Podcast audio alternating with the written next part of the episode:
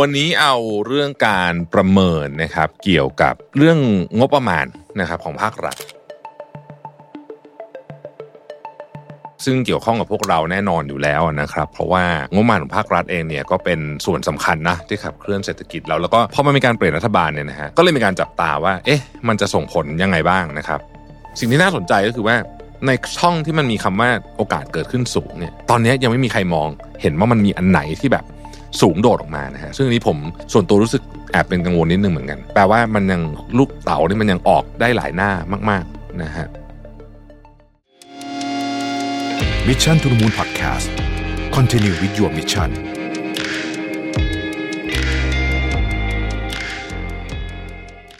สวัสดีครับ ยินดีต้อนรับเข้าสู่ Mission to the Moon Podcast นะครับ คุณอยู่กับประวิทยหานุสาหะครับ วันนี้เอาเรื่องการประเมินนะครับ เกี่ยวกับ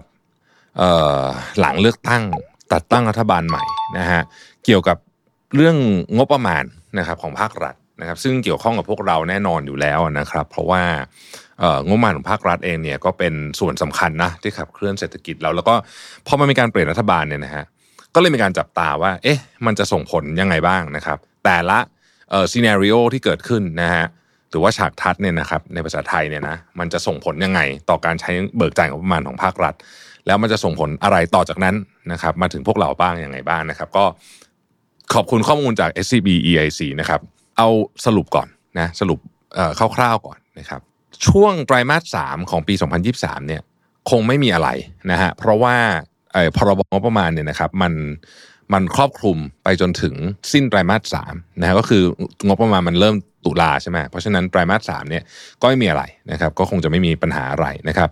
อย่างไรก็ดีเนี่ยเขาบอกว่าผลกระทบด้านลบเนี่ยจะเริ่มเห็นชัดในไตรมาสสี่ของปีนี้นะครับ จากความไม่แน่นอนของระยะเวลาในการพิจารณาอนุมัติพรบงบประมาณประจำปี 2024 ส่งผลให้มีเม็ดเงิน สนับสนุนเศรษฐกิจจากภาครัฐเพิ่มเติมได้ไม่มากนักนะครับ อีกทั้งนโยบายเร่งด่วนของรัฐบาลใหม่เนี่ย ก็จะเริ่มส่งผลกระทบต่อเศรษฐกิจก็นู่นต้องปี 2024 เลยนะครับเศรษฐกิจไทยในปี 2024 ก็ยังเผชิญเผชิญความไม่แน่นอนสูงจากการตัดตั้งรัฐบาลนะฮะ โดยหากการเลือกตั้งและการจัดตั้งรัฐบาลเป็นไปได้อย่างราบรื่นนะครับ ก็แน่นอนส่งผลดีนะฮะ มีนโยบายกระตุ้นเศรษฐกิจเม็ดเงินอะไรเข้ามาต่างๆ นานานะครับ ในทางตรงกันข้ามหากการจัดตั้งรัฐบาลไม่ราบรื่นไม่ลงตัวเกิดกริดล็อกขึ้น ซึ่งเดี๋ยวจะเล่าให้ฟังว่าไอ้กริดล็อกที่ว่านี้ หรือซีนารีโอที่ว่านี้เนี่ย มันจะเกิดอะไรขึ้นได้บ้างเนี่ยนะครับ แต่ว่าถ้ามันไม่ราบรื่นเนี่ยสิ่งที่มันเกิดขึ้นแน่ๆก็คือรัฐบาลที่ไม่มีอำนาจเต็มก็คือรัฐบาลที่ปัจจุบันนี้รักษาการอยู่เนี่ยนะฮะก็จะต้องปฏิบัติหน้าที่นานเกินสมควรนะครับอีกทั้งการประกาศใช้พรบงบประมาณประจำปี 2024 เนี่ยนะฮะก็อาจจะล่าช้ามากจนส่งผลเสียต่อเศรษฐกิจได้นะครับเขาประเมินไว้อย่างนี้นะฮะ SCB IC บอกว่าเอ่อไม่มีฉากทัดการจัดตั้งรัฐบาลที่มีโอกาสเกิดขึ้นสูงเกิน 50%นะครับ ก็คือว่าฉากทัดกรณีฝ่ายเสรีนิยมจัดตั้งรัฐบาลนะครับกรณีเป็นรัฐบาลผสมสองฝ่าย กรณีจัดตั้งรัฐบาลเสียงข้างน้อยจากฝั่งอนุรักษ์นิยมนะฮะสามเซนโรนี้เกิดขึ้นได้ระดับปานกลางใกล้เคียงกันสำหรับอีก 2 กรณีนะครับคือกรณีที่ฝ่ายอนุรักษ์นิยมจัดตั้งรัฐบาล และกรณีนายกรัฐมนตรีคนนอกนะฮะอันนี้มีโอกาสเกิดขึ้นแต่ว่าน้อยนะครับนายกรัฐมนตรีคนนอกคือนอกบัญชีรายชื่อนะฮะ อ่านะครับ โอเคนะครับ ทีนี้เราว่ากันอย่างนี้ก่อนนะครับ พูดถึงผลกระทบก่อนนะฮะในการเปลี่ยนผ่านรัฐบาลนะครับ ในต่อเศรษฐกิจไทยในปี 2023 และ 2024 โอเค รัฐบาลรักษาการเนี่ยนะครับไม่เอ่อไม่มีอำนาจในการบริหารราชการแผ่นดินอย่างเต็มที่นะครับ ตามเงื่อนไขดังต่อไปนี้ คือหมายถึงว่า อย่างที่บอกเมื่อกี้คือ ถ้าเกิดว่ารักษาการนานๆไปเรื่อยเนี่ยนะฮะจะทำอะไรไม่ได้บ้างอ่านะครับเงื่อนไขเป็นแบบนี้นะครับ ข้อที่ 1 ไม่กระทำการอันเป็นผลการอนุมัติงานหรือโครงการ หรือมีผลเป็นการสร้างความผูกพันต่อคณะรัฐมนตรีชุดต่อไป เว้นแต่กำหนดไว้แล้วในพรบงบประมาณประจำปีนะครับ 2. ไม่แต่งตั้งหรือโยกย้ายข้าราชการซึ่งมีตำแหน่งหรือเงินเดือนประจำหรือพนักงงานของหน่วยงานของรัฐวิสาหกิจ หรือกิจการที่รัฐถือหุ้นใหญ่ หรือให้บุคคลดังกล่าวพ้นจากการปฏิบัติหน้าที่หรือพ้นจากตำแหน่ง หรือให้ผู้อื่นมาปฏิบัติหน้าที่แทน เว้นแต่จะได้รับความเห็นชอบจากกกตซะก่อนนะครับสไม่กระทำการอันเป็นการอนุมัติ ใช้งบประมาณสำรองจ่ายเพื่อกรณีฉุกเฉินหรือจำเป็นนะเว้นแต่จะได้รับความเห็นชอบจากกกตก่อน แล้วก็จะมีเนี่ยสารพัดอย่างก็ต้องเห็นชอบจากกกตก่อนนะครับผมคงไม่ลงดีเทลเยอะแล้ว เอาเป็นว่านะครับอำนาจไม่เต็มนะอำนาจไม่เต็มนะฮะแล้วก็เอ่อก็จะมีหลายอย่างเลยที่ทำไม่ได้ตอนที่รักษาการอยู่นะครับ ทีนี้คำถามก็คือว่าเราจะเห็นการเปลี่ยนผ่านรัฐบาลเนี่ยนะฮะเป็นยังไงบ้างนะครับ เป็นยังไงบ้างนะครับ โอเคนะฮะเขาก็บอกว่าซีเนโรของการจัดตั้งรัฐบาลใหม่นะฉากทัศน์ของการจัดตั้งรัฐบาลใหม่นะครับ หากเราดูแนวโน้มการเลือกตั้งนะฮะสมาชิกสภาผู้แทนราษฎรในปี 2023 ของโพลต่างๆนะครับพบว่าฝ่ายเสรีนิยมนะฮะ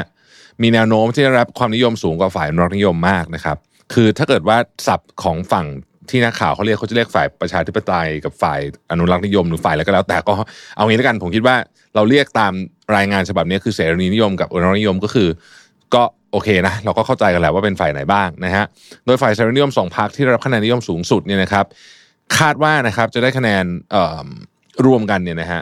มากได้ถึง 68ถึง84เปอร์เซ็นต์อันนี้เขาโพลมาดูนะฮะ แต่ว่าก็อย่างที่บอกโพลเนี่ยมันก็แองเกิลหนึ่งเท่านั้น เวลาไปลงจริง ๆ มันก็ต้องดูอีกหลายเรื่องนะครับอย่างไรก็ดีเนี่ยผลสำรวจเนี่ยนะครับที่จะสะท้อนจำนวนสสอันเนี้ยไอจากโพลเนี่ยมันจะสะท้อนจำนวนสสบัญชีรายชื่อนะฮะได้แม่นยำเพราะสสเขตเนี่ยมันซับซ้อนกว่านั้นเยอะ เออสสเขตมันจะมีกรณีแบบนี้นะฮะคือที่หนึ่งที่สองไปตัดคะแนนกันนะฮะเราที่สามได้แบบเนี้ยมีนะฮะเพราะฉะนั้นเนี่ยเวลาเราบอกว่าใครจะได้คะแนนกี่เปอร์เซ็นต์เนี่ยนะครับอันเนี้ยจะสะท้อนบัญชีรายชื่อเนี่ยชัดชัดเจนมากกว่า แล้วอย่าลืมสสเขตนี่สี่ร้อยคนนะเยอะกว่าเยอะเลยนะฮะเพราะฉะนั้นต้องไปดูอีกทีหนึ่งนะครับเขาก็เอาโพลต่างๆมาดูนะฮะโดยนิดาโพมติชนโพอะไรพวกนี้ต่างๆนานาพวกนี้นะครับ โดยเฉพาะโพช่วงหลังๆ มาเนี้ยวันที่ผมอัดเนี่ยคือวันที่ 3 พฤษภานะครับ ซึ่งก็ ก็ใกล้เลือกตั้งมากแล้วเนี่ยนะฮะคะแนนช่วงนี้เนี่ยของพรรคก้าวไกลก็จะมาแรงนะฮะเราก็จะเห็นในข่าวกันพอสมควรอะทีนี้มาดูในแต่ละกรณีบ้างนะครับว่า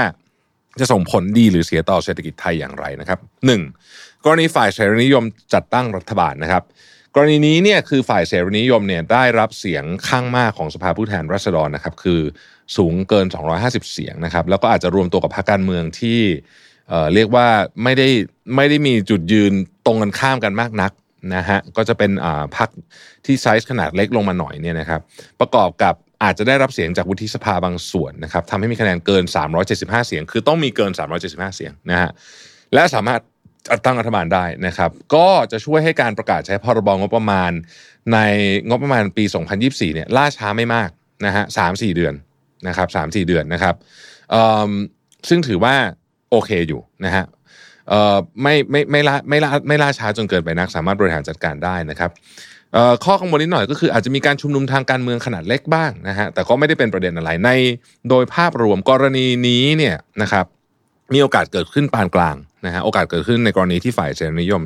จัดตั้งรัฐบาลเนี่ยคือปานกลางนะครับและส่งผลดีต่อเศรษฐกิจไทยในภาพรวมโดยเฉพาะเรื่องของการเบิกจ่ายงบประมาณนะครับ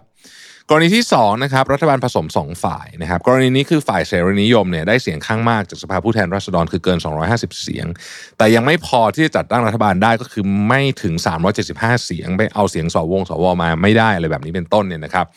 ฝ่ายเสรีนิยมบางส่วนจึงร่วมมือกับฝ่ายอนุรักษ์นิยมบางส่วนตกลงจัดสรรตำแหน่งนายกรัฐมนตรี และรัฐมนตรีได้อย่างลงตัวทำให้สามารถจัดตั้งรัฐบาลผสมสองฝ่ายได้นะครับในกรณีนี้แม้รัฐบาลจะมีเสียงสนับสนุนทั้งจาก สมาชิกสภาผู้แทนรัษฎร และจากสมาชิกบุธิสภา แต่อาจไม่มีความแข็งแกร่งในการบริหารราชการแผ่นดินมากนักนะครับ เนื่องจากทั้งสองฝ่ายที่มารวมกันเนี่ยนะพักที่มาจากสองข้างเนี่ยนะฮะมีแนวคิดที่แตกต่างกันหลายด้าน เช่น การประกาศใช้พรบงบประมาณออขอไปมีแนวคิดที่แตกต่างหลายด้านนะครับ ซึ่งในกรณีนี้การประกาศใช้พรบงบประมาณประจำปี 2024 เนี่ยก็อาจจะล่าช้าประมาณ 3-4 เดือนเหมือนกันนะฮะเหมือนกันกับกรณีแรกล่าช้าแถวๆนั้นแหละ กรณีนี้เนี่ยมีโอกาสเกิดการชุมนุมทางการเมืองขนาดใหญ่ สูงกว่ากรณีอื่นนะฮะเนื่องจากอาจจะขัดกับหลักการที่สื่อสารกันไว้ตอนหาเสียงว่างั้นเถอะนะครับ หรืออาจจะขัดกับหลักการกลุ่มฐานเสียงของประชาชนที่ต่างฝ่ายยึดมั่นไว้นะฮะในภาพรวมกรณีนี้มีโอกาสขึ้นขึ้นขึ้นปานกลาง ผลกระทบทางเศรษฐกิจไม่แน่นอน ขึ้นอยู่กับความรวดเร็วในการจัดตั้งรัฐบาลและการตอบรับของประชาชนและจะมีการชุมนุม หรือมีความขัดแย้งทางการเมืองเกิดขึ้น หรือเปล่านะครับ ในเรียกว่าบนถนนเลยแหละ ต้องใช้คำนี้นะฮะกรณีนี้ก็ ยังเป็นความเสี่ยงที่ไม่แน่ไม่นอนอยู่นะครับกรณีที่3เนี่ยนะครับรัฐบาลอนุรักษ์นิยมเสียงข้างน้อยนะฮะอันนี้ก็คือว่าฝ่ายเสรีนิยมเนี่ยได้เสียงข้างมากจากสภาผู้แทนราษฎรก็คือสูงกว่า 250 เสียง ขณะที่ฝ่ายอนุรักษ์นิยมและพรรคการเมืองที่ไม่ได้แสดงจุดยืนชัดเจนนะฮะแต่ยินดีจะเข้าร่วมเนี่ยรวมตัวกันได้เสียงจากสสไม่ถึง 250 เสียง แต่เมื่อไปรวมกับเสียงวุฒิสภาวุฒิสภานะครับจำนวนเยอะๆเนี่ยก็ส่งผลให้เกิน 375 ตั้งรัฐบาลได้นะครับ ตั้งนายกได้นะฮะแต่กรณีนี้รัฐบาลจะเปราะบางสูงมากนะฮะเเพราะว่าเสียงสส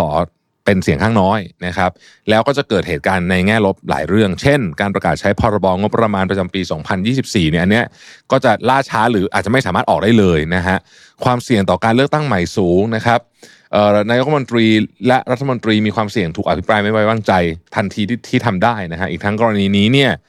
ฝ่ายอนุรักษ์นิยม ซึ่งเป็นรัฐบาลรักษาการอยู่ในยอาจประวิงเวลาให้สมาชิกสภาผู้แทนราษฎร ฝ่ายอื่นเข้าร่วมฝ่ายตนจนฝ่ายอนุรักษ์นิยม สามารถจัดตั้งรัฐบาลคือมีเสียงเกิน 250 เสียงได้ ซึ่งจะทำให้ไทยมีรัฐบาลรักษาการนานเกินควร ข้อเสียของก็คืออย่างที่บอกไปตอนแรกรัฐบาลรักษาการไม่มีอำนาจเต็ม ไม่สามารถทำอะไรเยอะได้เยอะแยะเลยนะครับ นอกจากนี้โอกาสทางการชุมนุมทางการเมืองขนาดใหญ่มีค่อนข้างสูงนะครับ กรณีนี้ SBAC ก็มองว่ามีโอกาสเกิดขึ้นปานกลาง และส่งผลเสียต่อเศรษฐกิจไทยสูงที่สุดนะฮะกรณีที่4นะครับฝ่ายอนุรักษ์นิยมจัดตั้งรัฐบาลได้นะครับ กรณีนี้คือฝ่ายอนุรักษ์นิยมได้เสียงข้างมาก ทั้งจากสภาผู้แทนราษฎรคือได้เสียงมากกว่า 250 เสียงนะจากวุฒิสภานะฮะ จึงสามารถจัดตั้งรัฐบาลได้มีความแข็งแกร่งนะฮะในการบริหารราชการแผ่นดินสูงนะครับ เพราะว่าก็คือมีเสียงจากทั้งสองสภาแล้วก็เกินครึ่งนะเอ่อทำให้การประกาศใช้งบประมาณปี 2024 ก็จะไม่ได้ล่าช้ามากนะครับ แต่มีโอกาสเกิดเกิดการชุมนุมนะฮะทางการเมืองนะครับ แต่ว่าไอ้ scenario นี้มีโอกาสเกิดขึ้นน้อยนะครับ แต่ถ้าเกิดขึ้นจริงก็ยังส่งผลดีนะ เพราะว่ามีเสถียรภาพนะฮะคือคือ มีเสถียรภาพมากกว่ามากกว่า scenario อื่น แต่โอกาสเกิดขึ้นน้อย น้อยกว่า3 scenario แรกมากนะฮะแล้วก็ในสุดท้ายนะครับนายกรัฐมนตรีนอกบัญชีรายชื่อนะฮะอันนี้ก็คือว่าฝ่ายเสรีนิยมได้เสียงข้างมากจากสภาผู้แทนราษฎร แต่ไม่สามารถเอารวมเสียงรวมสวสวสสนี่ไม่ถึง 375 นะครับ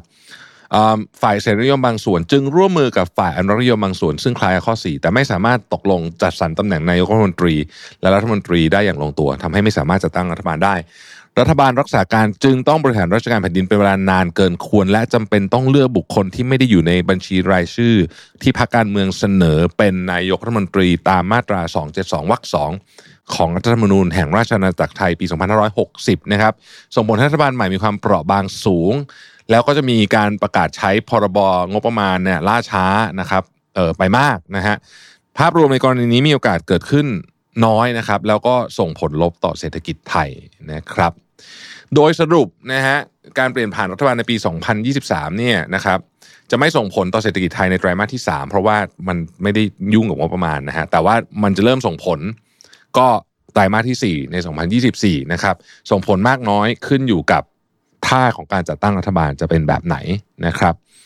SBIC ประเมินว่าไม่มีฉากทัดการจัดตั้งรัฐบาลที่มีโอกาสเกิดขึ้นสูงแบบเกิน 50 คือ ไม่มีฉากทัดไหนที่มันโดดออกมาเยอะมากนักนะครับ แตกต่างจากบริบทการเลือกตั้งในปี 2019 นะฮะเเพราะว่ามันมีการมีเรื่องวุฒิสภามีเรื่องต่างๆนานาเพราะฉะนั้นเนี่ยก็ต้องรอดูกันต่อไปนะครับนอกจากนี้ผลกระทบทางเศรษฐกิจจากการยุบสภาการเลือกตั้งและการเปลี่ยนผ่านรัฐบาลตามที่วิเคราะห์ไปเนี่ยนะฮะก็ต้องประเมิน ทั้งในแง่ของเศรษฐกิจนี้เรื่องนี้ด้วยนะครับ แล้วก็เรื่องอื่นที่จะต้องตามมาเช่นภาระทางการคลังนะครับ แล้วก็นโยบายมหภาคที่จะส่งผลกระทบทางวงกว้างต่อไป อันนี้เอาเป็นน้ำจิ้มไปก่อนนะฮะว่าเออแต่ละ scenario เนี่ยที่มันจะเกิดขึ้นทั้ง5 scenario เนี่ยนะฮะมีโอกาสเกิดขึ้นได้5 scenario เนี่ยนะฮะมันจะส่งผลยังไงบ้างนะครับต่อการเมืองไทยต่อจากนี้ สิ่งที่น่าสนใจก็คือว่า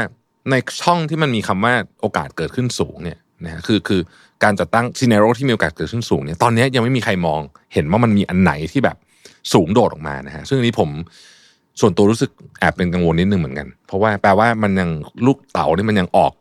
ได้หลายหน้ามาก ๆนะฮะและบางทีอาจจะไม่ได้เกี่ยวกับคะแนนเลือกตั้งซัดทั้งหมดอย่างเดียวด้วยซ้ำด้วยนะ อืมนะครับ ก็ต้องลองติดตามต่อไปนะครับ ขอบคุณที่ติดตาม Mission to the Moon นะฮะเราพบกันใหม่พรุ่งนี้ สวัสดีครับ Mission to the Moon Podcast Continue with your mission